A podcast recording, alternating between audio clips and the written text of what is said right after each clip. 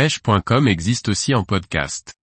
Recherchez-nous sur votre plateforme favorite. Biwa Swim Pike, un leurre en forme de brochet, pour les brochets.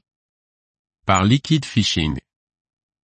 Le comportement cannibale du brochet n'est pas un secret, mais les leurres qui exploitent cette caractéristique de l'espèce sont plutôt rares. Biwa, avec le Swim Pike, propose un leurre qui ressemble à un brochet. Le Swim Pike 24 cm de Biwa existe en trois déclinaisons, de grammages différents compris entre 62 et 85 grammes, qui correspondent à slow sinking, sinking et fast sinking.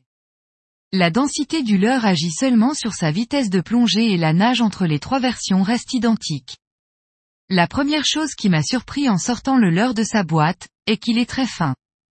Je trouve qu'il manque de corpulence même si sa conception, et la nage souhaitée par Biwa pour ce leurre, ne donne pas vraiment la possibilité au concepteur de jouer sur la largeur du leurre. Je pense que ce manque de corpulence ne doit pas permettre à un prédateur de distinguer comme il faut le leurre, surtout si celui-ci est positionné en dessous ou derrière. Par contre, le point fort de ce leurre est son apparence et son design réussi, qui va provoquer chez le brochet des attaques territoriales, croyant avoir affaire à un de ses semblables. Les nageoires en plastique souple lui donnent du réalisme sous l'eau. Elles semblent fragiles, heureusement, le leurre est fourni avec un set de nageoires de rechange.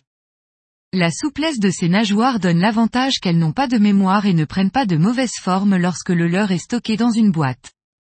La conception du leurre oblige de le récupérer à une certaine vitesse pour que sa nage s'exécute, du fait de cette vitesse, on s'éloigne de l'esprit pêche au big bait, pour laquelle la faible vitesse et les longues pauses sont une des clés.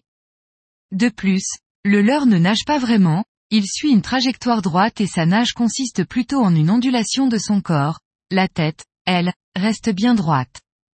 La seconde animation possible est de le travailler par saccade, un peu comme la technique du poisson mort manié. La résistance du leurre dans l'eau est très faible, son utilisation se fait facilement aussi bien avec un ensemble casting que spinning. Je l'utilise avec une canne casting de puissance 10 à 80 grammes. L'utiliser avec un matériel plus lourd n'est pas agréable, car on ne ressent pas la nage du leurre. Cependant, j'ai remarqué que cette fréquence de nage particulière est intéressante par eau trouble ou par faible luminosité. Esthétiquement, le leurre est très beau et sa ressemblance avec un brochet est réussie. Cependant, même si sa longueur de 24 cm peut faire penser qu'il s'agit d'un big bait, je ne le considère pas comme tel, du fait de sa faible corpulence et de son poids réduit. C'est un bon leurre transitoire, facile d'utilisation, qui peut permettre de découvrir la pêche avec de gros leurres ou pour pouvoir utiliser des leurres de taille conséquente, sur du matériel standard sans devoir posséder un ensemble dédié au big bay. Son utilisation peut être un peu déroutante, car on ne le sent pas travailler dans la canne, mais il a le mérite de proposer une fréquence différente de la majorité des autres leurres du marché, chose qui peut faire la différence certaines journées.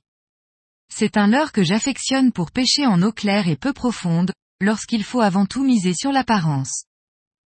Longueur, 24 cm. Poids, 62, 75 et 85 grammes.